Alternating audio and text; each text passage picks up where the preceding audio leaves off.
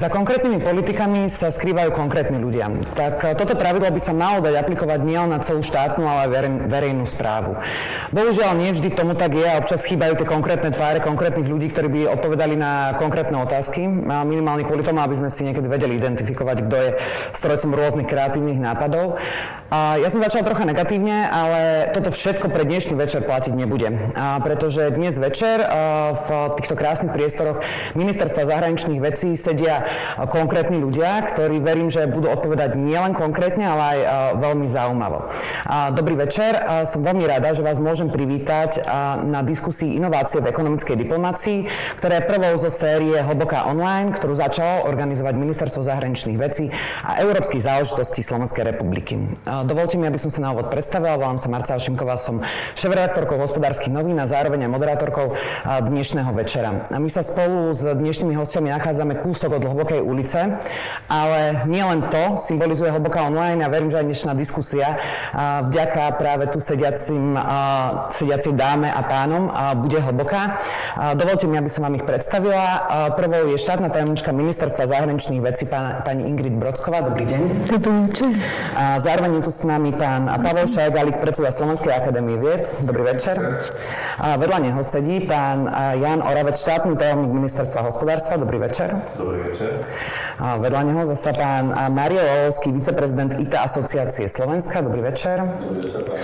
A posledný, ale veľmi z praxe, verím tomu hovoriaci, je pán Martin Kele, generálny riaditeľ Matador Group. Dobrý večer. Dobrý večer. Pani, ja verím, že na úvod e, odpustíte to, že slovo prenechám dáme, aby nám trošku zaramcovala diskusiu. Ono je dobre vedieť východiska, z ktorých e, vychádzame a vám a našim divákom, ktorí nás pozeráte, popri tom, ako bude pani Brodsková hovoriť, iba pripomeniem, že sa môžete pýtať aj vy, a to prostredníctvom slajdov, stačí, keď zadáte hashtag hlboká online a, verím tomu, že sa k vašim otázkam dostaneme. Pani Brodsková, tak teraz odozvávam na chvíľu slovo vám a povedzte nám teda, v akom stave sa ekonomická diplomácia nachádza nachádza a či nejak teda inovujeme. Ďakujem veľmi pekne, dobrý večer. E, naozaj ma veľmi teší, že prvá takáto verejná diskusia Ministerstva zahraničných vecí a európskych záležitostí sa bude venovať ekonomickej diplomácii, pretože e, nie často tento náš rezort je identifikovaný s ekonomickou diplomáciou a už to bolo, že inovácie v ekonomickej diplomácii. Keď sme rozmýšľali nad témou tohto podujatia, tak sme sa trošku trošku pohrali e, so slovičkami. Jednak inovácie v ekonomickej diplomácii, čo chceme robiť ináč, čo chceme nastaviť ináč, čo fungovalo v minulosti, čo, e, čo nefungovalo, ako sa posunúť ďalej. A potom inovácie v ekonomickej diplomácii v ponímaní tom, že, že inovačnú diplomáciu ja vnímam ako na tak, za takú najakčnejšiu v ekonomickej diplomácii, pretože tá inovačná diplomácia nás môže odlíšiť od našich našich konkurentov odlišiť v medzinárodnom prostredí práve cez nejaké inovatívne riešenia, excelentné riešenia, aby si nás vlastne medzinárodná komunita vedela identifikovať cez takéto riešenia. A máme ich dosť, e, máme pozitívne príklady, takže s týmito príkladmi chceme hrať a, a, a, a chceme ich e, vlastne sprostredkovávať tej medzinárodnej komunite. Zároveň ma teší, že sme v takomto prostredí, v Paludiarovom paláci, vyzerá to trošku tak a, e, diplomaticky, ale chceme ísť skutočne týmito debatami do kuchyne ministerstva zahraničných vecí a európskych záležitostí a chceme viac e, predstaviť e, slovenskej verejnosti všetky témy, ktoré, ktorými dennodenne žijeme a, a, a prezentovať vlastne tie stanoviská a tvorbu vlastne pozícií, pozícií Slovenska. Ale dovolte mi na úvod e, možno tri také poznámky, k fungovaniu, k fungovaniu alebo nastaveniu ekonomickej diplomácie. Tá prvá poznámka je tá, že zahraničná politika a zároveň aj ekonomická diplomácia sa tvorí doma.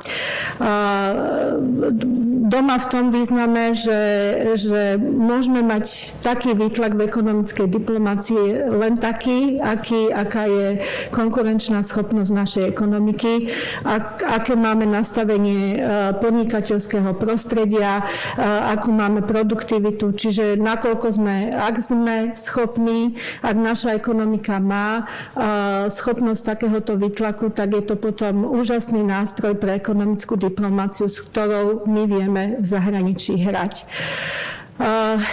Zároveň diplomácia funguje aj smerom domov a ja tú úlohu nášho rezortu vnímam veľmi silne v tom, že, že cez naše tykadla zastupiteľské úrady vieme prinášať nejakú inšpiráciu domov, nejakú dobrú prax na to, aby sme si my vedeli nastaviť e, to, čo potrebujeme doma robiť, aké potrebujeme systémové zmeny v jednotlivých sektorových politikách, aby sme častokrát nevymýšľali koles, nové koleso, ale aby sme sa vedeli poučiť vlastne zo skúseností iných krajín. A Slovensko je ukotvené veľmi dobre v medzinárodnom prostredí. Sme členom Európskej únie, OECD, medzinárodného Medzinárodného menového fondu, Svetovej banky, systému špecializovaných agentúr OSN. To, to sú všetko prostredia, z ktorých vieme čerpať a z ktorých sa vieme poučiť alebo inšpirovať. A spomeniem len zachytávanie trendov v globálnej ekonomike, ako je migrácia, ako sú klimatické zmeny, ako je starnutie obyvateľstva, ako je digitálna transformácia. Toto sú všetko trendy, na ktoré my musíme ako krajina mať odpovede a musíme nastaviť e, vlastne to prostredie na Slovensku tak, aby sme neboli zraniteľní. A dobrým príkladom toho je napríklad digitálna transformácia. Slovensko Západoslovenský kraj podľa OECD je e, najzraniteľnejší vplyvom, vplyvom automatizácie výroby, čiže veľký dopad na, na pracovný trh. Mm. Takisto Slovensko patrí podľa OECD k najrychlejšie starnúcej, starnúcemu obyvateľstvu, teda populácii v rámci OECD krajín. Čiže toto sú všetko, všetko oblasti, kde, kde by sme si mali vedieť definovať ten svoj postoj a tuto vnímam veľmi silne takú tú aktívnu úlohu diplomácie zachytávať tieto trendy a aj pozorovať, ako, ako sa vedia s týmito trendami vysporiadať e, iné krajiny. Druhá poznámka je, je tá, že ekonomická diplomácia je integrálnou súčasťou zahraničnej politiky. Takže aj, keď som na začiatku povedala, že častokrát, e, keď sa vysloví ekonomická diplomácia, tak primárne nejdete na, na ministerstvo zahraničných vecí, veci, ale ja vnímam ako veľmi silnú komparatívnu výhodu nášho rezortu to, že spravujeme vlastne vyše 60 zastupiteľských úradov, ambasád, stálych misií pri medzinárodných organizáciách, generálnych konzuláty, honorárnych konzulov všade po svete. A toto, toto je presne náš nástroj na to, aby sme mohli propagovať, prezentovať Slovensko a zároveň prinášať tú inšpiráciu, inšpiráciu domov domov. A platí u nás taká tá mantra, že každý diplomat je ekonomický diplomat, pretože ide o presadzovanie záujmov Slovenskej republiky v zahraničí, čiže každý by mal mať e, pochopenie preto, keď príde konkrétne a adresné zadanie z domu, že treba toto presadiť, treba toto prezentovať, tak tá ambasáda alebo ten náš zástupca sa musí k tejto, k tejto úlohe vedieť postaviť a vedieť reagovať v tom prostredí, v ktorom pôsobí.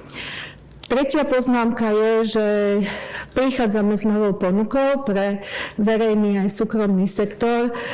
Samozrejme, v rámci tej finančnej obálky, ktorú máme a nebude väčšia, a usilujeme sa o to, aby sme boli kreatívni, aby sme prichádzali s nejakými inovatívnymi návrhmi, ako fungovať, ako ako vlastne e, vytvárať synergiu medzi jednotlivými aktérmi na národnej úrovni, ktorí vlastne vstupujú do ekonomickej diplomácie. Privátny sektor, verejný sektor, sektorové ministerstva, rôzne agentúry. E, v princípe poviem, že my ako ministerstvo sme tak odkázaní aj na spoluprácu s týmito jednotlivými subjektami, e, či už sú to, hovorím, rezortné ministerstva alebo, alebo špecializované agentúry. Mňa veľmi teší, že vlastne s ministerstvom hospodárstva pripravujeme teraz taký koncepčný materiál, ktorý by mal pojednať o tom, čo chceme s ekonomickou diplomáciou robiť e, najbližších 5 rokov s výhľadom do roku 2030. Takisto nastavujeme platformu komunikácie na národnej úrovni s jednotlivými aktérmi, čiže uh, diskutujeme o založení Rady vlády pre konkurencieschopnosť a produktivitu, aby vlastne bol nejaký pravidelný dialog medzi privátnym a verejným sektorom k prioritám ekonomickej diplomácie a k uchopeniu tejto, tejto témy. No a potom hovorím, e, v rámci tej finančnej obálky, ktorá v porovnaní s vyšegradskými krajinami je ďaleko menšia, a, tak sa usilujeme o to, aby sme prichádzali s nejakými inovatívnymi návrhmi. Jeden taký inovatívny návrh je, že sme založili tradíciu tzv. inovačných dní a každý mesiac chceme zobrať veľvyslancov akreditovaných na Slovensku do jednej z inovatívnych firiem Slovenska. Prečo? No preto, lebo častokrát, keď táto firma je povedzme už prítomná na, aj za, na zahraničných trhoch, tak častokrát tá medzinárodná komunita si ani neidentifikuje tú firmu so Slovenskom. Poviem napríklad ESED alebo nejaké iné firmy a Matador, že, že v podstate e, tá medzinárodná komunita nevie, že táto firma pochádza zo Slovenska. A, takže tieto inovačné dni chceme využiť na to, aby veľvyslanci, ktorí tu pôsobia z iných krajín, boli tými sprostredkovateľmi správ o, o, o, potenci, o inovačnom potenciáli, potenciáli Slovenska. Takisto chceme ísť viac do regiónov a chcem pokračovať e, v aktivite, ktorá sa volala z regiónov do sveta, že raz za dva mesiace chceme stráviť deň v nejakom regióne, chceme tam navštíviť zahraničného investora. To považujem za veľmi dôležité, že nie len lákať investície, ale aj kultivovať dialog s, týmto investor, s týmito investormi, čo funguje, nefunguje, ako sú spokojní s tým prostredím, v ktorom, v ktorom pôsobia. Takisto chceme ísť na akademickú pôdu, mať okrúhle stoly s podnikateľmi, aby sme vlastne načúvali tým potrebám slovenského prostredia a zároveň si aj monitorovali, s čím vieme v tej ekonomickej diplomácii hrať. No a posledné poviem, že, že máme takú ambíciu ako rezort založiť tak, také exportné fórum raz ročne, si spraviť taký slovenský exportný Davos, interaktívnu diskusiu o tom, že vzhľadom na to, že sme exportná krajina, čo funguje, nefunguje, ako nastaviť e, systémové veci a systémové veci lepšie. No a k tejto spolupráci, ako som povedala, sme od, od odkazaní na spoluprácu so všetkými aktérmi na národnej úrovni a prizývame sme otvorení a pozývame všetkých, aby, aby sme teda dosiahli ten lepší výtlak slovenskej, slovenskej ekonomiky. Ďakujem.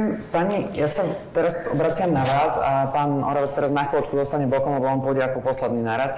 Uh, kvôli tomu, že bol, pán Oravec, bohužiaľ, bol vďaka dneska zastupujete štát, takže budete trošku v inej pozícii.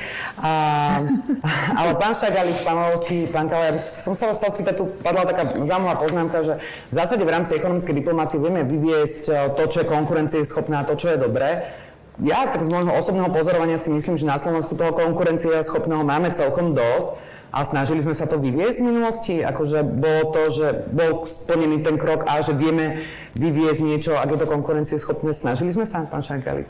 Ja. Uh, určite áno a uh, veľmi som rád, ako pani štátna tajomnička uvedla uh, teda predmet tejto debaty. Za nás ja musím povedať, že nám sa naozaj osvedčili diplomati v zahraničí, ale e, na tú inovačnú diplomáciu nestačí iba, že e, diplomat odvedie kus dobrej práce, že spojí dva konce. Jednu, e, jednu stranu v zahraničí a druhú stranu zo Slovenska. Tam naozaj do toho treba vložiť obrovské množstvo invencie a záujmu zo strany toho diplomata, aby obidve strany presvedčil, že si rozumejú. Ja uvediem niekoľko príkladov Slovenskej akadémie, kde sa to podarilo. Eh, určite jedna z plodných spoluprác, aj keď dnes Turecko vnímame možno trošku inak, eh, v rámci súčasnej politickej situácie, ale s Tureckom sme nadviazali spoluprácu takom, takého charakteru, že do dnešného dňa fungujú vedecké projekty, ktoré majú reálne výstupy na základe našej návštevy, ktorá sa odohrala možno pred desiatimi, ale viac rokmi, v Istambule a s Tubitakom, čo je grantová agentúra v Turecku, naozaj fungujeme na veľmi dobrej úrovni a výsledky tej práce sú viditeľné. Druhý taký príklad, ktorý chcem uviesť, bol náš veľvyslanec v Izraeli, kde vlastne on dal dohromady e, významných hráčov na poli vedy a vzdelávania, o tom hovorím, e, povedzme rektora e, Tel Avivskej univerzity, ľudí z Weizmannovho inštitútu, a vlastne vy, e, vykreoval slovensko-izraelskú e, vedeckú spoločnosť, ktorá vlastne má na starosti a veľmi intenzívne pracuje a vyhľadáva spolupráce so Slovenskom. A Izrael je pre nás jedna z cieľových krajín, aby sme sa konečne naučili to, ako sa robí transfer poznatkov do reálnej praxe, lebo to je teda taký e, dokonalý príklad. Tretí príklad, ktorý uvediem, bolo Fínsko kde pán veľvyslanec vlastne stál za tým, že Slovenská akadémia ved dodnes má jeden obrovský projekt e, na e, nové materiály a pre nové technológie, kde tam Helsinská univerzita a VTT nesmierným spôsobom nám pri kreovaní toho projektu pomohli. Čiže ja hovorím o tom, že nestačí, keď veľvyslanec spojí dva konce, ale musí byť osobne do toho zaangažovaný a toto sú tri príklady, kde sa to presne takto odohrávalo. Pán Valovský, možno teraz tej komerčnej praxe. Aké vy máte skúsenosti s ekonomickými diplomatmi a vôbec ako má súkromný sektor ako taký snahu využívať tieto kanály alebo má v minulosti snahu využívať tieto kanály?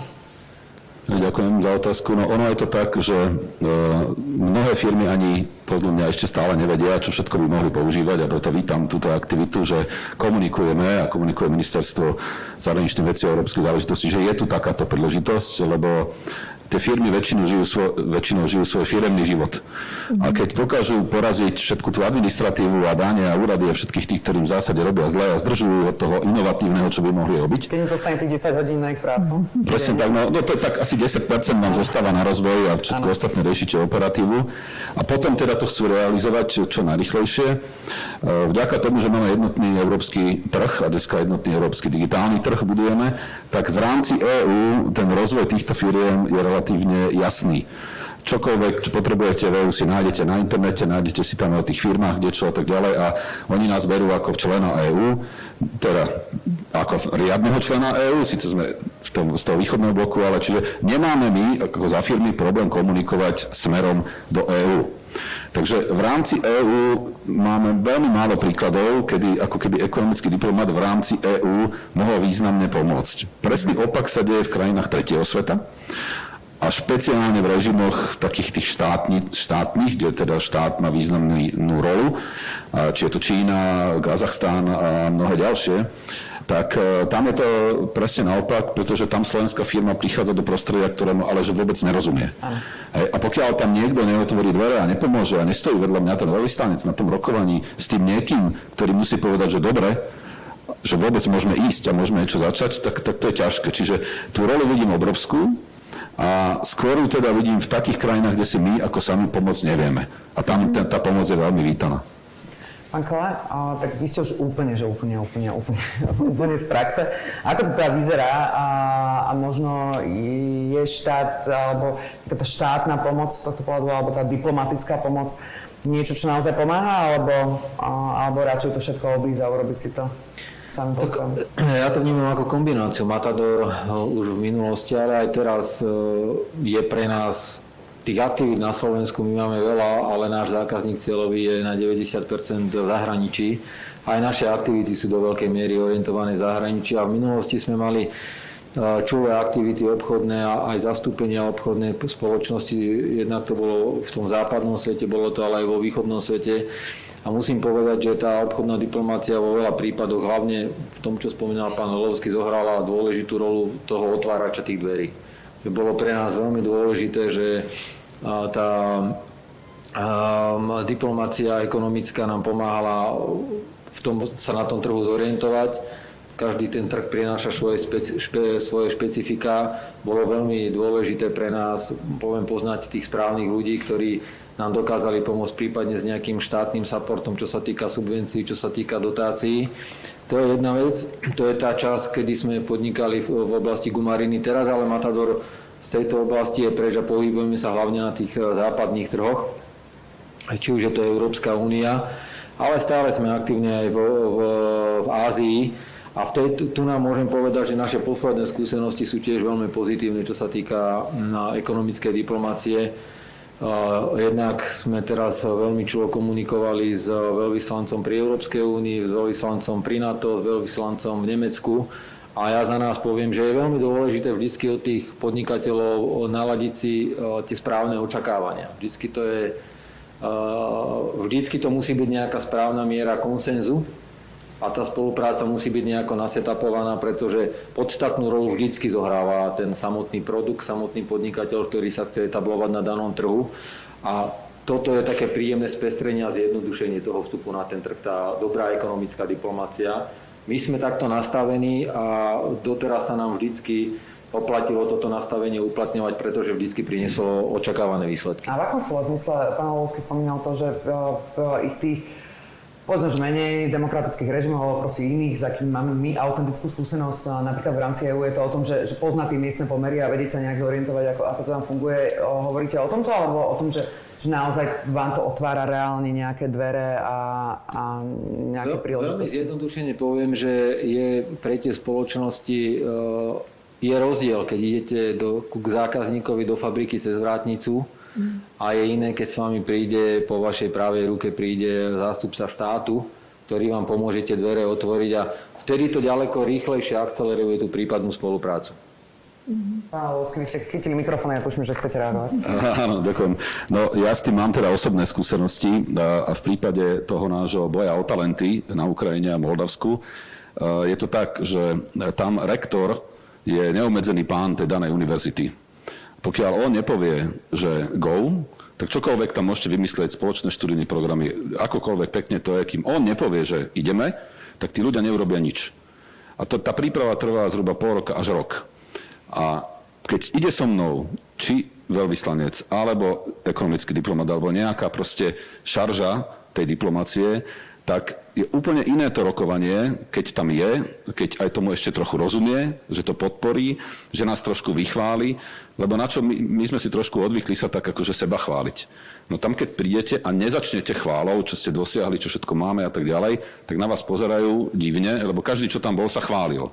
A tam, tam neobstojí skromnosť a samozrejme aj tá vaš, ten váš význam, tak ako kolega hovoril, stúpa tým, že vedľa vás si dokázali postaviť významného funkcionára tej diplomácie a on vám s tým pomáha. Takže ja musím povedať, že keby sme nemali pomoc MZV a keby ekonomická diplomatka na Ukrajine nerozbehala tie kontakty a nešiel s nami pán veľvyslanec, tak sa nedostaneme ani do polovice univerzity tak, ako sme sa dostali.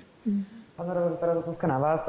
Asi je logické, že by ste mali s ministerstvom zahraničných vecí ako ministerstvo hospodárstva v tejto sfére úzko komunikovať, lebo je vo vašom záujme, aby tie naše firmy boli šťastné, darilo sa im, aby sme lákali do nových ľudí a možno aj nové investície na Slovensku, lebo aj na to sa dá použiť ekonomická diplomácia. Máte pocit, že robíme dosť a, a chcete vy, máte nejaký zápal, drive, záujem robiť možno viac? Ešte kým na toto odpoviem, rád by som reagoval možno aj na to, čo ste vyhovorili na, úplne na úvod a potom na pani štátnu tajomničku. Vy ste hovorili, že v úvode, že nie je dôležité len, alebo nie sú dôležité len myšlienky, ale sú dôležití aj ich nositeľia. A teda to chcem počiarknúť, že my s Ingrid Brodskovou sa dlho poznáme, dlhé roky ešte predtým, než sme nastúpili ja na ministerstvo hospodárstva, ono na ministerstvo zahraničných vecí. Čiže to, čo ona hovorila, sa mne veľmi dobre počúvalo, lebo tam je nepovedal by som, že vysoká miera súzvuku, ale takmer 100%. E, rád by som zase vyzdvihol to, čo povedala na úvod, že e, ekonomická diplomacia vlastne začína už doma. A to je, e, mohli by sme možno parafrázovať starého von Clausewica, ten jeho výrok o, o vojne, že ekonomická diplomacia je vlastne pokračovaním hospodárskej súťaže, ktorej sa musia firmy zúčastňovať doma ale pokračovaním tejto súťaže na zahraničných trhoch. A teraz, že psou povinnosťou diplomatov je jednak teda podporovať naše firmy v presadzovaní ich firemných záujmov, lebo sú to tým pádom aj záujmy Slovenskej republiky a zároveň chrániť tieto záujmy. Mm úplne možno najčerstvejší príklad, že ako sa to asi robí, je, e, veľmi dobre sledujete teraz debatu o gastrolístkoch a o tom, že tam ideme urobiť zmeny. Tie zmeny sa nedotknú e, priamo pozitívne tých e, firiem, ktoré gastrolístky zabezpečujú a jedna z nich má významného zahraničného vlastníka. A teraz môžem vám povedať, že diplomacia tej krajiny, ekonomická diplomacia funguje perfektne, pretože ja mám pocit, že posledné týždne e, na plný úvezok sa venujú presadzovaniu alebo ochrane záujmov tej konkrétnej firmy. Ja si myslím, že takto sa to má robiť, že to je aj pre nás príklad, že ak sa náhodou nejaká slovenská firma ocitne v zahraničí v problémoch, toto musí slovenská diplomacia robiť. Zo všetkých síl chrániť jej záujmy. Inými slovami, to, čo si myslím, že by sa malo zmeniť, a to je odpoveď na vašu otázku, je, že podľa mňa veľmi dlho sa u nás tie inštitúcie, a to nie je len v oblasti diplomácie, to takmer všade, sa tie inštitúcie zaoberajú same seba, sú zahladené do seba, hej, že čo my robíme a príliš nepozerajú na, to, že, na toho konečného adresáta. A my sme, a to sa teda z Ingrid snažíme od samého začiatku, urobiť to, že v tandeme Ministerstvo zahraničných vecí, Ministerstvo hospodárstva sa pokúsime dať do stredu toho diania práve tú firmu, a jej záujmy a všetko to podporné okolo by malo byť nastavené až na základe tých potrieb tej firmy. Podľa mňa doteraz to bolo často naopak, že tie inštitúcie sa budovali bez ohľadu na to, že aké boli reálne potreby tých firiem. Pán Horvec, prepojite gastrolisky s ekonomickou diplomáciou som naozaj dnes nečakal, ale je to... Je to... Ja si myslím, ale že, to konkrétne, bol, ale ja že to bol učebnicový príklad. A bol to skvelý konkrétny príklad, to naozaj gratulujem, ako približiť túto tému. Mm-hmm. A, pani Brodsková, je to ale tak, že, že to pán Orovec tuším spomínal, že, že keď tu máme dobré veci, tak je psou povinnosťou v zásade diplomátov ako presadzovať mm-hmm. záujmy Slovenskej republiky, to znamená naozaj, napríklad aj podnikateľov, ale deje sa to naozaj? Sú tí ľudia, s ktorými my asi neprichádzame, alebo ja tá určite neprichádzam do kontaktu, sú s touto ideou a s touto myšlienkou tak všeobecne stotožnení, keď sa pozriete po, po svete? Tak e, e, prvá, prvá vec, ďakujem za tie, za tie príklady dobrej praxe z ekonomickej diplomácie, lebo to samozrejme teší, že, že e, máme pozitívne príklady, že práve tých veľvyslancov, ktorí vedia otvoriť dvere, to sa mi páči, otvárači dverí, ale naozaj otvárame tie dvere na niektorých poschodiach a potom to má úplne iný charakter. Takže veľmi, veľmi ma to teší. No a, a myslím si, že tá otázka bola, prepačte, že... Či naozaj máte pocit, že ekonomickí diplomati alebo diplomati všeobecne, ktorých my máme roztrúsených po svete, že či naozaj sú s tou ideou ano. toho, že, že idem pomôcť aj niekomu zo Žiliny napríklad, ja som zo Žiliny, no, tak preto uh, expandovať napríklad do Izraela? Tak usilujeme sa to za, za posledné roky naozaj internalizovať v rámci ministerstva zahraničných vecí, že to, čo som povedala, že snažíme sa, usilujeme sa, aby tá ekonomická diplomácia bola integrálnou súčasťou zahraničnej politiky. Aby každý ten veľvyslanec, každý ten diplomat mal pochopenie, že keď príde adresná požiadavka na zastupiteľský úrad, tak vedia, že sa jej majú chopiť a, a naozaj tie príklady, to, čo bolo spomínané so strávnymi listkami, tak, e, tak to je. Proste dnes, e, dnes e, tá zahraničná politika z tej klasickej bezpečnostnej politiky sa posúva do, do, do diplomácie o sektorových politikách a je to vlastne príspevok ku, ku konkurencie schopnosti tej krajiny a, a presadzovaniu tých svojich záujmov. Čiže a, toto, toto vštepujeme a, našim zastupiteľským úradom, že, a, že keď príde požiadavka, musia, musia proste tieto veci doťahovať, dosledovávať a nemať kontakt len s ministerstvom zahraničných vecí danej krajiny. A, spôsobom realizovať. Tak e, myslím si, že tie príklady, ako bolo, boli povedané, že, že niekde to funguje viac, niekde menej. Veľa je tam samozrejme závislé od e, osobnej angažovanosti veľvyslanca o tom, že veľvyslankyne, o tom, že či, e, či má zmonitorovanú aj tú, tú kapacitu Slovenska, že čo vieme, čo vie, lebo keď chcete spájať, tak musíte mať vedomosť, že čo je u nás doma, že čo, čo spájať a ako prepájať a, a čo komunikovať domov. Anka, máte teraz možno spolu a máte mikrofón, takže ja by som vás poprosil možno o krátku reakciu. Pani Brodkovú.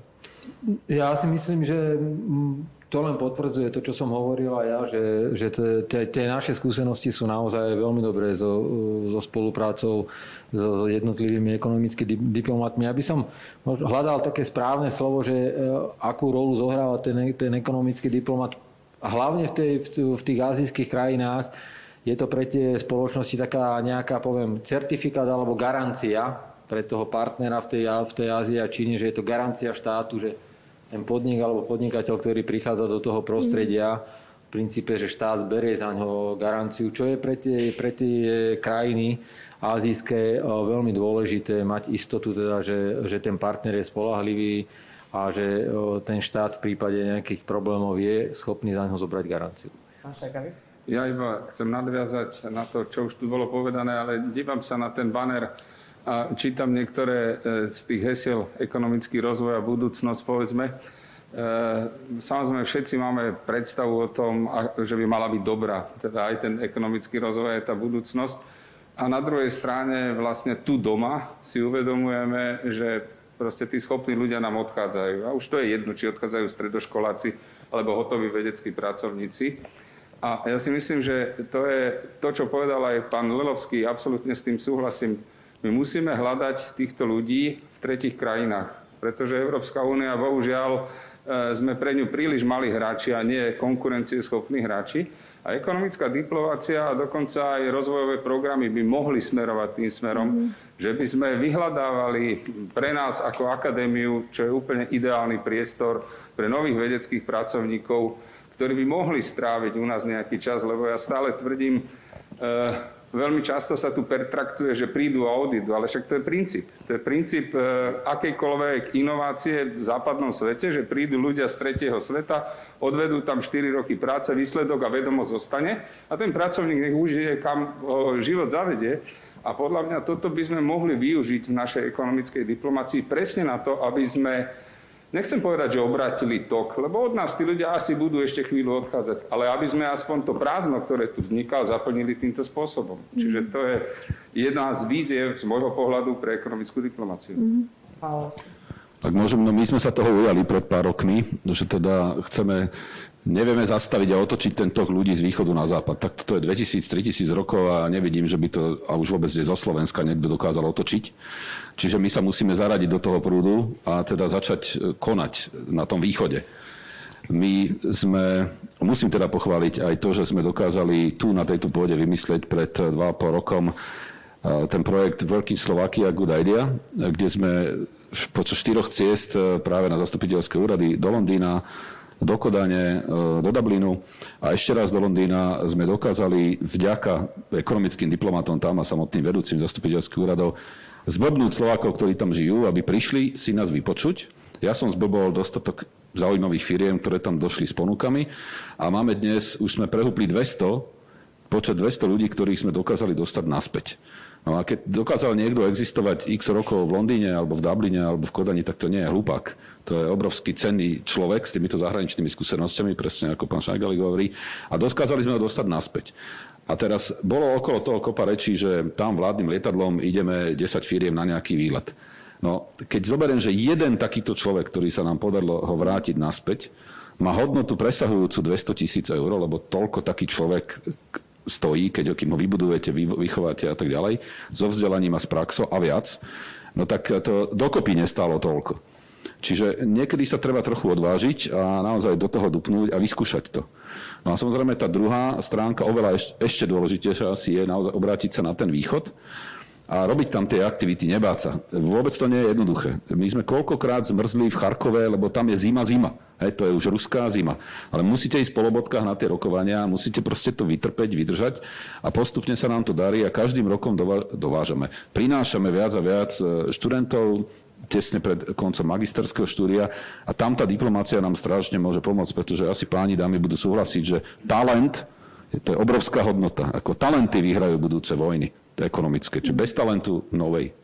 Pani Brodková, ešte by ste chceli reagovať, tak zareagujte a potom pôjdeme možno slajdo. Áno, áno, boj o talenty, to je, to je proste zadanie pre všetky krajiny a zadanie aj pre ekonomickú diplomáciu. Chcela by som len doplniť vlastne k tým, k tým iniciatívam, čo boli za ostatné obdobie, e, to, že máme aj cez e, nástroje rozvojovej pomoci e, financie na to, aby sme v našich partnerských krajinách, ako je Moldavsko, ako je Ukrajina, vedeli vykreovať a podporiť projekt projekty, ktoré, ktoré napomáhajú to, že, že vlastne študenti môžu, môžu sem prísť, prísť pracovať alebo si ich vychovať na potreby nášho pracovného trhu. Takže to si myslím, že tiež je taký pekný úspeš, úspešný príbeh, že sa nám to v niektorých oblastiach podarilo. A, a zároveň si myslím, že, že ten boj o talenty je hlavne o podmienkach doma. Opäť sa vraciame domov a ja som mala za posledné mesiace veľmi pekný príbeh v tom, že, že sme boli navštíviť eh, firmu Multiplex DX v kontexte, kontexte korony a, a tam sme vlastne mali prvý ten inovačný deň pre veľvyslancov akreditovaných na Slovensku. A, a ja som okrem toho teda, že sme sa chceli popíšiť tým, že naše vedecké týmy sa zmobilizovali a vedeli proste pripraviť testy na testovanie covidu vo veľmi rýchlom čase, v extrémne rýchlom čase, tak e, prechádzaním sa tými labakmi, tak e, som bola v úžase, že sa vlastne ľudia, Slováci vrátili zo zahraničia zahraničia a pracujú, pracujú dnes na Slovensku a sú spokojní, pretože uh, bolo možné vytvoriť im veľmi podobné podmienky, aké majú v Labákoch, v Dánsku, v Írsku a tak ďalej. Takže je to zase, smeruje, smerujeme domov a o, o tých podmienkach a o tej atraktivite toho, že, že sa ľudia chcú vrátiť a že, že, že uh, chcú pôsobiť na Slovensku. Ja prejdem k jednej otázke, kde pán Šagalik, vy ste ju teda, ne, podľa mňa nevedomky už odpovedali na polovicu, ale polovica tam zostáva. Pani, ak máte nejaké skúsenosti, tak na mňa zakývajte pokojne, keď nie, tak to necháte na pani Brodskovú. Tak ja na vašom mieste by som sa predsa na uh, zamyslela, či sa neprihlásite vy. A aké konkrétne výsledky uh, doposiaľ dosiahli tzv. inovační diplomati? Uh, Izrael, Fínsko sme si povedali a teraz ešte USA a Čína a aký je ich reálny prínos. Ak máte niekto skúsenosť, tak hovorte. Pán Šajgali. Ja za seba určite chcem povedať, že iniciatíva, ktorá, opakujem, ja hovorím o tej oblasti vedy a výskumu, aby bolo jasné, že nechcem zasahovať do, do oblasti súkromného sektora a ani mu nerozumiem, ale tam je naozaj nesmierne dôležité, aby sme e, sa etablovali a tá, to etablovanie môže byť dvomi spôsobmi. Jednak je presne to, čo povedal pán Lelovský, že dobre sa chváli samo a teda tie univerzity v Číne vedia, že my sme dobrí. A tým pádom naozaj ani nepotrebujeme vstup e, cez, e, cez diplomata. Na druhú stranu, ale na každú takúto spoluprácu potrebujete nejakú podpornú schému. A tam už tá inovačná diplomácia je veľmi dôležitá. Poviem príklad, kedysi malo ministerstvo školstva uzavretú zmluvu z NSF, čo je grantová, najväčšia grantová agentúra v USA, a vlastne podporovala bilaterálne projekty medzi USA a Slovenskom. Dneska takúto nemáme. Takisto máme nejakú schému, ktorá je s Čínou. Uh, už sa to konečne dostalo do nejakých aj oficiálnych uh, uh, na APVV, ale, ale je to nedostatočné. Čiže z môjho pohľadu my potrebujeme cez inovačnú diplomáciu otvárať finančné schémy, na spoluprácu s krajinami, ktoré sú mimo Európskej únie. A preto teda USA a Čína presne do toho patrí. Mm-hmm. Preto my ako akadémia sme začali s Tureckom, e, máme s Južnou Koreou a s týmito krajinami, ktoré sú lídrami v inováciách a teda v poznaní, aby sme sa dostali do, práve do toho prúdu a porozumeli, ako sa to robí, lebo však není nič jednoduchšie, ako sa učiť od tých múdrejších. Takže mm-hmm. podľa mňa v tom to je. Pán Malovský, máte nejaké skúsenosti? Áno, áno, myslím si, že som bol v celku pri tom, keď celá tá myšlienka vznikla.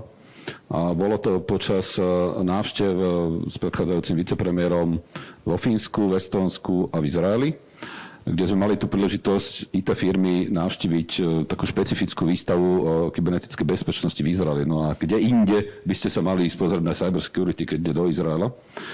A tú výstavu otvala premiér Netanyahu, a teda Pelegrini mal tu možnosť tam tiež niečo povedať z tohoto Slovenska malého. No a takto sme obišli tých zo pár krajín, ako takých high inovatívnych. No a skrsla taká myšlienka, že no, naozaj sa treba učiť od tých najlepších. To asi, asi dáva zmysel, ale ten, kto by to tam mal zariadiť, by mal byť dostatočne schopný na to, aby tú inovačnú kapacitu tej krajiny identifikoval, našiel tie prepojenia, že čo my tam môžeme za dieru do sveta urobiť, čo v Číne urobiť dieru do sveta čínskeho je extrémne ťažké. A preto teda vyšli títo štyria, ja neviem, možno ich mohlo byť aj 20, možno, že jeden, ale keď dneska pozrieme na to, ako je rozohratá tá svetová ekonomická vojna alebo hra, no tak na, my by sme kľudne mohli mať desiatich v Číne a furt budú mať čo robiť.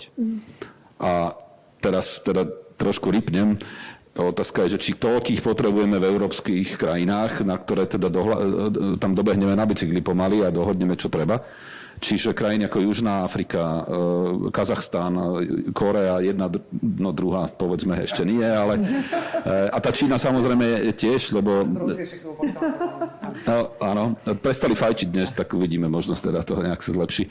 Čiže toto je obrovsky dôležité. No a teda musím povedať, keďže som bol pri tom, tých ľudí som aj poznal osobne, s dvomi som bol priebežne v kontakte, špeciálne s pánom Bučekom, ktorý bol náš inovačný diplomat v Číne. Sledoval som jeho kroky, lebo to je extrémne ťažké v takomto prostredí si vybudovať rešpekt, nájsť tie kontakty, overiť si to a tak ďalej a začať budovať nejaké partnerstvá. No a teraz, keď sa dozviem, že po roku a pol takejto prípravnej práce je opäť doma a čaká, čo bude, tak mi to príde, okrem toho, že to bolo určite wasted money, tak je to škoda príležitosti, lebo to trvá nejakú dobu. To, to, to sa nedá vybudovať za mesiac, dva.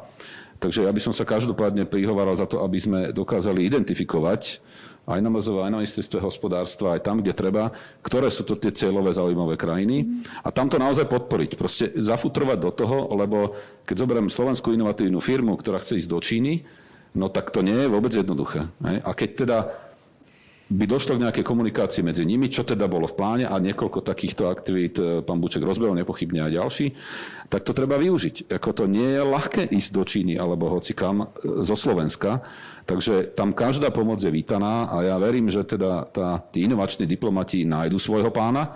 Je to, je to extrémne potrebné. Mm-hmm.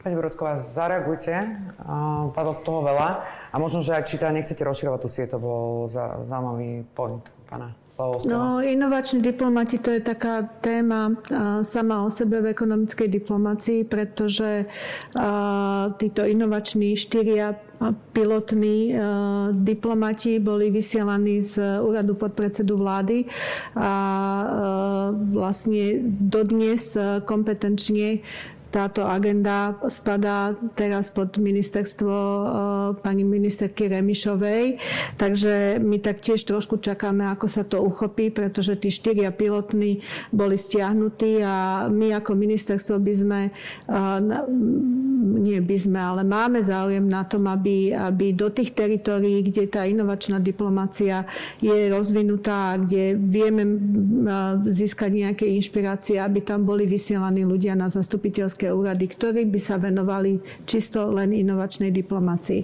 Takže trošku sme teraz v takom čakacom móde, ako sa to systémovo uchopí, ale chcem povedať inú systémovú vec, že my ako ministerstvo sme otvorení sektorovej spolupráci. To, čo som hovorila, že dnes už tá zahraničná politika sa posunula do iných oblastí, že to nie je len o tej bezpečnostnej otázke, ale do jednotlivých sektorových politik. Takže my ako ministerstvo sa otvárame 네.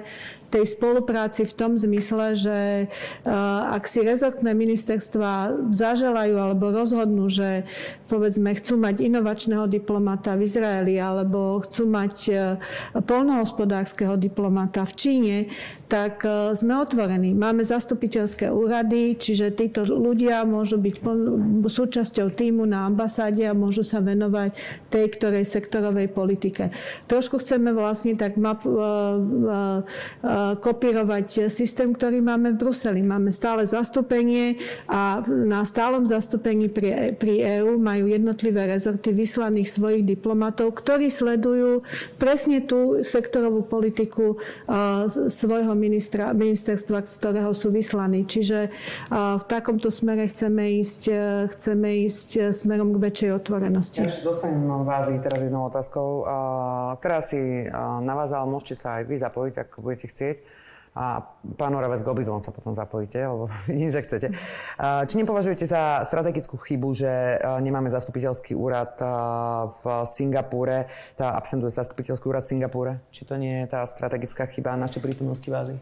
Strategická chyba. Ja si myslím, že tú teritoriálnu obsadenosť alebo alokáciu zastupiteľských úradov, to je kontinuálne prehodnocovanie toho, kde máme záujmy, čo zavrieť, čo otvoriť. Takže ja verím, že teraz ten koncepčný materiál, ktorý pripravujeme s ministerstvom hospodárstva, že by mal pojednať aj o tomto, že, že ako máme teritoriálne rozmiestnené zastupiteľské úrady, kde máme záujmy aby vlastne toto tieto záujmy aj s tým, s tou našou fyzickou prezenciou v danej krajine mečovali spolu. Pán Ravec? No, či to je strategická chyba alebo nie, no tak eh, ja si myslím, že treba si, aby, aby si verejnosť uvedomila, že s akými kapacitami aj no. ministerstvo zahraničných vecí pracuje. Čiže ak si porovnáme tie uh, diplomatické zbory Slovenska a diplomatické zbory iných krajín, tak to mi trošku pripomína ten film 300, kde tí naši e, diplomati sú tí 300 a e, tie vojska tých zahraničných diplomácií sú tie iné, tie, ktoré boli v tých veľkých početných prevahách. Čiže z tohto hľadiska naozaj si myslím, že je naša zahraničná služba poddimenzovaná a, a, a preto zákonite a z definície aj deravá z hľadiska toho, že by sme mali pokrývať niektoré krajiny alebo teritoria, ktoré dneska nepokrývame, lebo jednoducho na to nemáme kapacity. Mm-hmm. A ja sa sa len ešte chcel vrátiť v tej predchádzajúcej debate. Som rád, že keďže sa to trošku rozbehlo o debata akoby o ekonomickej diplomácii ako také, že sme sa vrátili k tej hlavnej téme, čo je teda inovácia alebo inovácie v diplomácii. A ja tam ten, tá otázka tých inovačných diplomatov, ja si myslím, že Ingrid áno, správne pomenovala, ako to dneska je. Keď hovoríme o inováciách v diplomácii, tak títo inovační diplomati sú tou inováciou Nebol by som rád, aby to dopadlo teda tak, že to bol nejaký experiment, ktorý sa vyhodnotí, že nebol úspešný a týmto skončí. To, ja si myslím, že stojí za to, aby táto myšlienka sa rozvíjala. Áno, je to tak, že počkáme, ako si Mirri, ktoré to dneska má, vyhodnotí. Ak sa rozhodne nepokračovať, myslím si, že ministerstvo hospodárstva ministerstvo zahraničných vecí má spoločný záujem, aby sme v nejakej podobe eh, inovačnú diplomáciu určite do budúcnosti eh, zastrešili. A teraz je otázka, to sa vraciam k tomu, čo si povedala Ingrid na úvod, že inovační diplomati môžu byť úspešní do tej miery, pokým budeme my inovačnou ekonomikou, my doma. Hej. A tam zase, ako my sme natoľko inovační, alebo teda to, to, či sme inovační alebo nie, to nám hovorí, do akej miery je naša ekonomika konkurencieschopná a porovnateľná v produktivite s inými a tam je teda jeden smutný fakt, že my máme niekoľko fabrík, e, samozrejme sú to automobilky a sú to ďalšie firmy z automotív, ako je napríklad Matador, ktoré sú na špičke svetovej, hej? aj v tejto oblasti inovácií.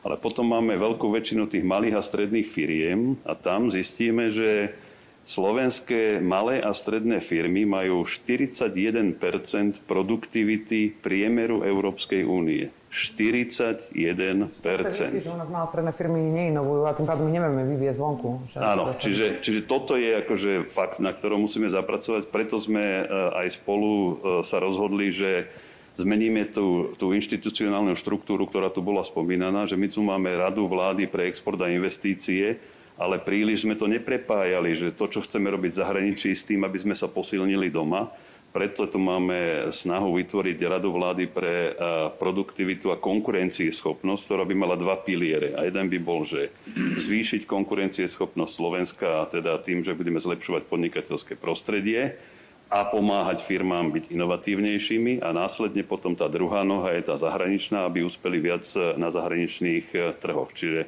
tento zámer tu máme. Dúfajme, že, že sa nám to podarí čo najskôr. Teraz prosím pána Lovského. Ďakujem pekne.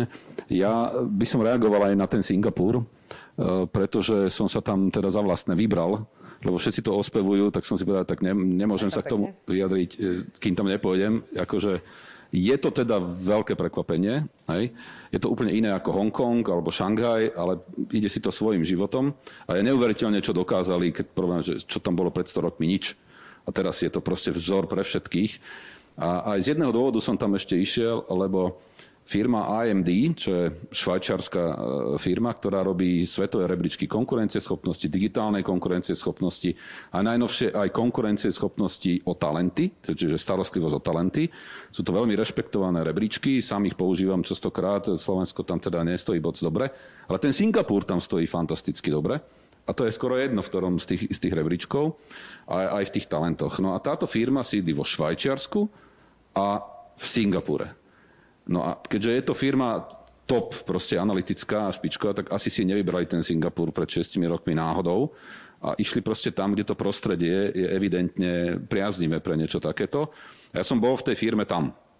Som im napísal, som v takom púle, tak som sa tam bol pozrieť. Tým pádom som si povedal, že to je služobná cesta. Aha. Tak to sa, ako, vyučtoval som si to rovnako takisto do svojej firmy, ale, ale stojí to za to vidieť a Myslím si, že to je presne ten prípad, ktorý je pre nás, takto zo Slovenska, z Európy, úplne nepochopiteľný. Lebo to nie je krajina, ako, ta, ako krajinu my poznáme, že je to nejaké územie, boli tam nejaké nerastné tieto, alebo voda, ryby, čosi, lesy. Tuto nebolo skoro nič. A napriek tomu proste tou, tou, tou trpezlivou prácou a kvalitou aj toho riadenia tej, tej e, krajiny ako keby firmy, hej, no tak proste dokázali to, že dneska povedali, že ak postavíte budovu, tak tá, tá plocha, ktorú zastávate, štyrikrát toľko zelene musíte na tej budove vyšpekulovať, hej, na terasách a kade tade, aby vám to povolili postaviť. A nikto sa s tým nebabre proste, takto to je a hotovo. Čiže každá nová budova má x násobne veľa zelene ako tú plochu, ktorú za, e, zastávala. Takže stojí za to sa tým inšpirovať. Potom zase povedie, že no to je Ázia a to sú tí Číňania a to sú takí tí iní a oni to vedia, vedia dať a my nie. No ale oni boli pred tými 100 rokmi tak isto v tak horšej ešte situácii, ako sme my teraz. Čiže dá sa to? Len musí byť proste vola, my sme pracovití dosť, vieme nastúpiť aj na testovanie, keď sa povie. Čiže len niekto musí slušne povedať, ideme robiť toto, toto, takto a neustúpiť. Ja, ja by som veľmi rád ešte k tomu Singapuru reagoval, lebo aj my máme s tým skúsenosť. A my sme pred asi šiestimi rokmi, bol dokonca na akadémii aj prezident Singapuru, ktorý nás navštívil a my sme následne potom e, vyslali našu delegáciu, pretože presne sme chceli prelomiť e, nejakú bariéru a chceli sme sa zase niečo naučiť. A tu musím povedať, že tu je vidieť aj rozlišnosť a odlišnosť tých kultúr, pretože oni e, sú nesmierne vyspelí, ale nesmierne pragmatickí. A narazili sme na to, čo povedal pán štátny tajomník Oravec. Proste ten záujem na tej druhej strane, ten inovačný diplomat je presne, môže urobiť iba toľko, koľko je záujmu na tej druhej strane u nás, o nás. A teda musím povedať, že my sme nedopadli tam dobu a e, bolo to veľmi slušné, ale prvé a posledné.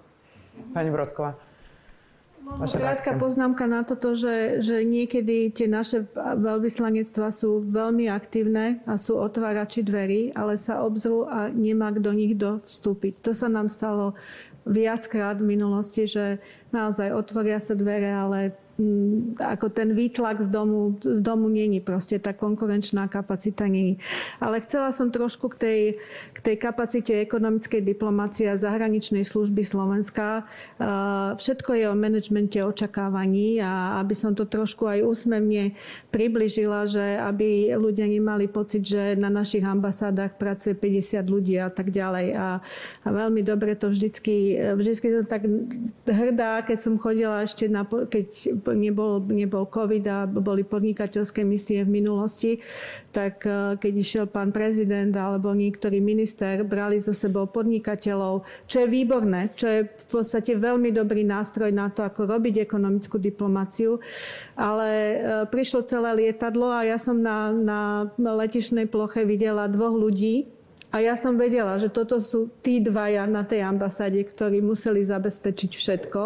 Niekedy ľudia majú predstavu, že prídu na podnikateľskú misiu do nejakej krajiny a že tam dostanú servis, ako sú zvyknutí na, na Slovensku a, a pritom naozaj tie naše ambasády pôsobia, sú okresané, ako sa v dobrom hovorím, na kosť, že to je častokrát v zložení 1 plus 1 a musia robiť a reagovať na všetko, čo, na všetky podnety, čo chodia z domu.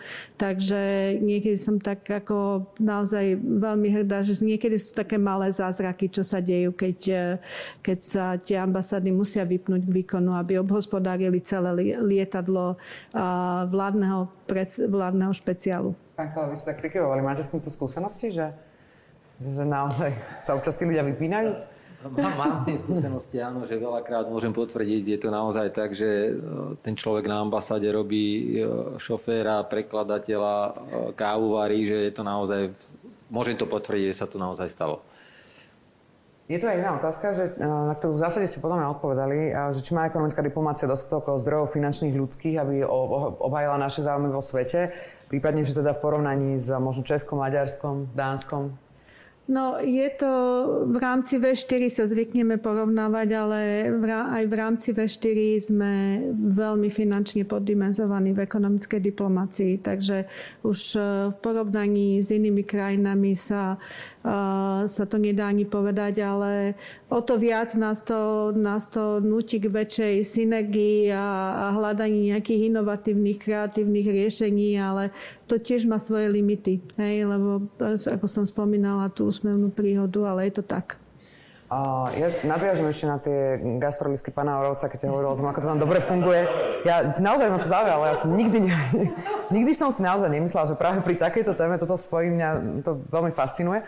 A, ale to možno bol príklad dobrej praxe, že ako by to malo fungovať. Je to práve otázka na to, že aká krajina môže Slovensku slúžiť možno ako príklad dobrej praxe.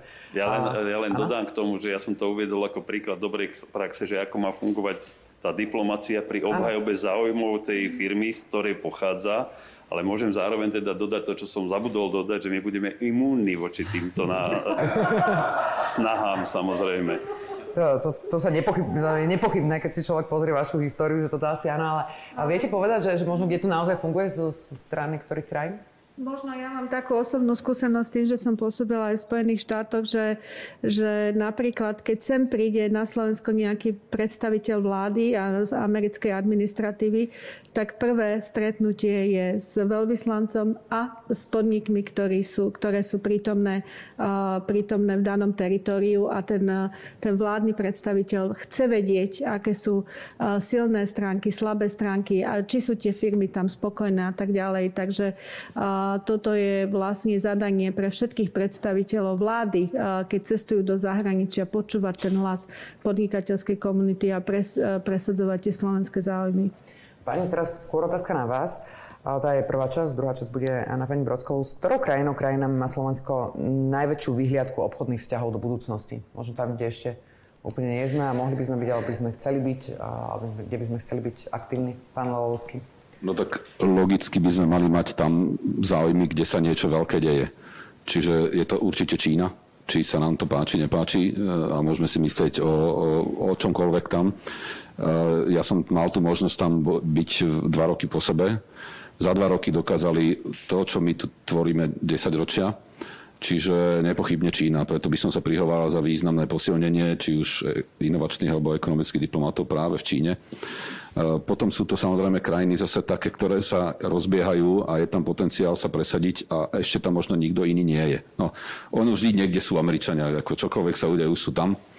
A, ale také krajiny ako je Kazachstan, Uzbekistan, to sú proste miesta, kde, ktoré majú veľký predpoklad na to, aby sa s nimi niečo stalo. A možno, že nás tak berú, že kedysi sme boli v nejakom RVHP, je to síce už dávno, ale tí niektorí predstavitelia si to možno pamätajú. A a, a toto tiež je priestor pre nejaký, pre nejaký rozvoj. No ale samozrejme nemôžeme zabúdať na tie reálne ekonomicky silné krajiny, Nemecko, Francúzsko a tak ďalej, ktoré sú okolo nás, lebo zase to sú tí, tí veľkí hráči a my nemôžeme obchádzať veľkých hráčov, ale je tam už potom obrovsky ťažká konkurencia. A ja som rád, že Slovensko teda e, má akúsi predstavu. My sme sa uchádzali o grant pre Moldavsko už som tam bol trikrát, skúšame to teraz so študentami, teraz ideme robiť projekt cez ICMPD s podporou Európskej komisie, teda pokúsime sa 50 moldavských, by som povedal, absolventov, startupistov a tak ďalej, na rok doniesť na Slovensko, nech zažijú trochu inú situáciu, inú kultúru a tak ďalej, podnikovú teda, s tým, že je predpoklad, že veľká časť sa vráti a nejakí tu aj zostanú, čo nám samozrejme vôbec nevadí. Hej, a, a tí ľudia, ktorí sa tam vrátia, tak sú práve tí, ktorí môžu pre slovenské firmy tam vytvoriť to prostredie, lebo to zase nie je také, že ľahké, že ja dojdem do Moldavska a chcem tu mať pobočku. Kto to urobí? Kým ja, kedy ja nájdem toho človeka, ktorému ja môžem veriť, že mu zverím proste nejaké zdroje a tak ďalej. Čiže a dostať Slováka do Moldavska, no to, čo mi to tam pomôže, keď to tam nepozná? Mm. Takže toto je úplne ideálne a toto sme my nerobili, že proste nebojme sa sem zobrať nejakých e, takýchto ľudí, potom ich aj vrátiť, lebo komu inému ja zavolám, keď nie takémuto človeku. Pán Šakalik, vy ad jedna máte mikrofónu, ste ho vrátili, áno, zobrali ste späť a prikyvujete, takže áno, ja už viac signálov budem sa chcel vyjadriť a potom si povedal, že asi nemám celkom čo povedať, ale, ale dobre, e, v tom zmysle chcem ja sa k tomu vrátiť, ja nebudem samozrejme hovoriť o obchode, ale budem hovoriť o tom, že my sme v kompetícii s vyspelým svetom a mm. nedá sa nič robiť, pokiaľ chceme naplniť jedno z tých hesiel e, našu svetlú budúcnosť, tak jednoducho my sa musíme dostať vo všetkých oblastiach nášho života na úroveň tých krajín, s ktorými sa snažíme súťažiť. A určite mm. to nie je, ja neviem, Kongo, ale asi to sú krajiny, ktoré sú na západ od našich hraníc, minimálne v Európe. No aby sme boli kompet, e, teda kompetitívni v tomto boji, tak my sa vlastne musíme aj v tom výskumnom priestore dostať mm-hmm. do tej kompetície. A e, keď sa pýtate na tie krajiny, ktorými by sme mohli alebo odkiaľ by sme mohli tieto zdroje čerpať, e, určite súhlasím s tým, že Čína, lebo Čína je nekonečný zdroj talentov a veľmi motivovaných mladých ľudí. To, naozaj ja chodím do Číny relatívne často, ja neviem, už možno som tam bol 20 krát a motivácia študentov na univerzite, to sa nedá porovnať s motiváciou, povedzme, študentov aj v západnom, a teda v Nemecku, už západne nemám. Áno, takže e, naozaj, ja ako príklad uvádzam, mne dali seminár, ktorý začíval o 9. večera a hovorím, vy ste sa úplne zbláznili, však tam nikto nepríde. Tá sala bola plná a o polnoci ja som chcel ísť preč a študenti tam chceli byť. Čiže to sú ľudia úplne s inou motiváciou. A vlastne dostať týchto talentovaných e, vedeckých, mladých vedeckých pracovníkov, hovorím za akadémiu alebo študentov, to zmení aj prostredie, ktoré je u nás. My sa nesmieme toho báť. My nesmieme sa tváriť, že zoberú našim deťom chleba. Nie, oni tie naše deti naučia, čo je dôležité preto, aby som bol dobrý, lebo oni majú vysoko, sú vysoko motivovaní. Čiže ja absolútne súhlasím s Čínou. A znova takisto budem súhlasiť s tým, my potrebujeme využiť ten potenciál krajín bývalého sovietského zväzu, kde to školstvo ešte stále, napriek tomu, že tie politické pomery ostali zamrznuté niekde, to školstvo je relatívne dobré. Tak prečo by sme tým ľuďom neposkytli tú možnosť? To, čo hovorím za nás, tu doma, domáca úloha, ja keď chcem zamestnať e, čínskeho pozdoka, to znamená, že nie je študent, on nie je celkom úplne, ale takmer rovnako vybavuje pracovné povolenie ako ten, ktorý predáva na centrálnom trhovisku. A teda toto by sme mali nejakým mm-hmm. spôsobom dokázať odlišiť a mm-hmm. oni by mali v nejakom inom treku, aby posilnili ten inovačný potenciál a ja neviem, vedecký potenciál na Slovensku, aby aj Slovensko sa stalo konkurencieschopným. Ja možno poviem takú kacierskú myšlienku to, čo povedal Mario Legovský, to je také akože tradičné ponímanie, že kde, ktoré sú tie teritória. No tak samozrejme logicky tie teritória sú tie, ktoré sú, s ktorými máme, krajiny, s ktorými máme najintenzívnejšie súčasnosti, ekonomické a obchodné vzťahy, že tie ako Nemecko a ďalšie európske krajiny, naše susedné krajiny a potom krajiny, s ktorými by sme chceli mať ešte oveľa intenzívnejšie vzťahy, ktoré teda sú zaujímavé, lebo rastú, ako sú krajiny v Ázii alebo v Číne to je akoby ten tradičný prístup a my samozrejme aj s ministerstvom zahraničných vecí aj toto budeme robiť aj v tom, v tej stratégii vonkajších ekonomických vzťahov a podobne. Ale ja si myslím, a to je tá kacierská časť tej myšlienky, že je možné, že ten vývoj akoby už prekonáva tento prístup. A ja vám poviem úplne konkrétny príklad. Ja som sa stretol s takou malou firmou, a to je príklad toho, že síce sme na tom zle ako v priemere, ale že máme tu veľmi veľa príkladov zaujímavých firiem. Malá firma z Prešova, NG Navigation, ktoré, o ktorej nikto mm. nepočul tu na Slovensku. Mm. Veľmi sympatická súrodenecká dvojica, brat a sestra a oni vám, predstavte si, sú veľmi úspešní v tom, že predávajú digitálne riešenia komunikácie medzi leteckými posádkami a lete, riadiacimi väžami na letiskách. A oni hovoria, že oni si tam našli taký niž, taký ten akože e, miestečko na trhu, ktoré neriešia tie veľké giganty, lebo pre nich to nie je zaujímavé. A oni prišli s týmito riešeniami a teraz akože úspešne to predávajú v krajinách NATO, hovoria, že sú úspešní v Latinskej Amerike a podobne a, a nachádzajú tieto trhy tak, že oslovia klienta, ktorou je letecká spoločnosť. Letecká spoločnosť zase ich zoznámi s inou leteckou spoločnosťou a takto chodia.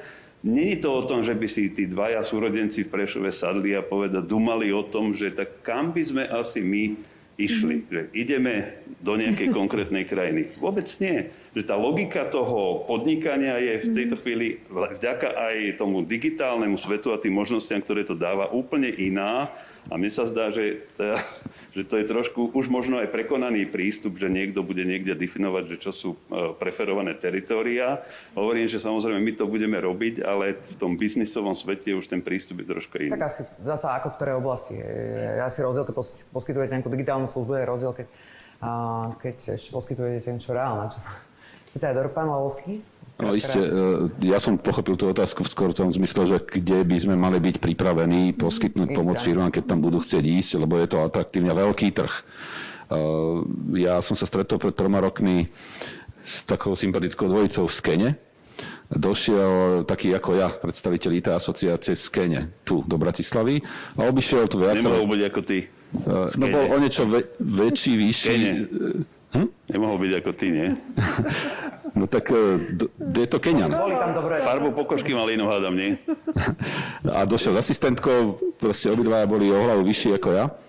A, a prišli sa spýtať, že, že ako nám fungujú tieto asociácie, lebo oni založili v Keni IT asociáciu a chceli sa spýtať, že ako nám to ako to robíme a, a podobne.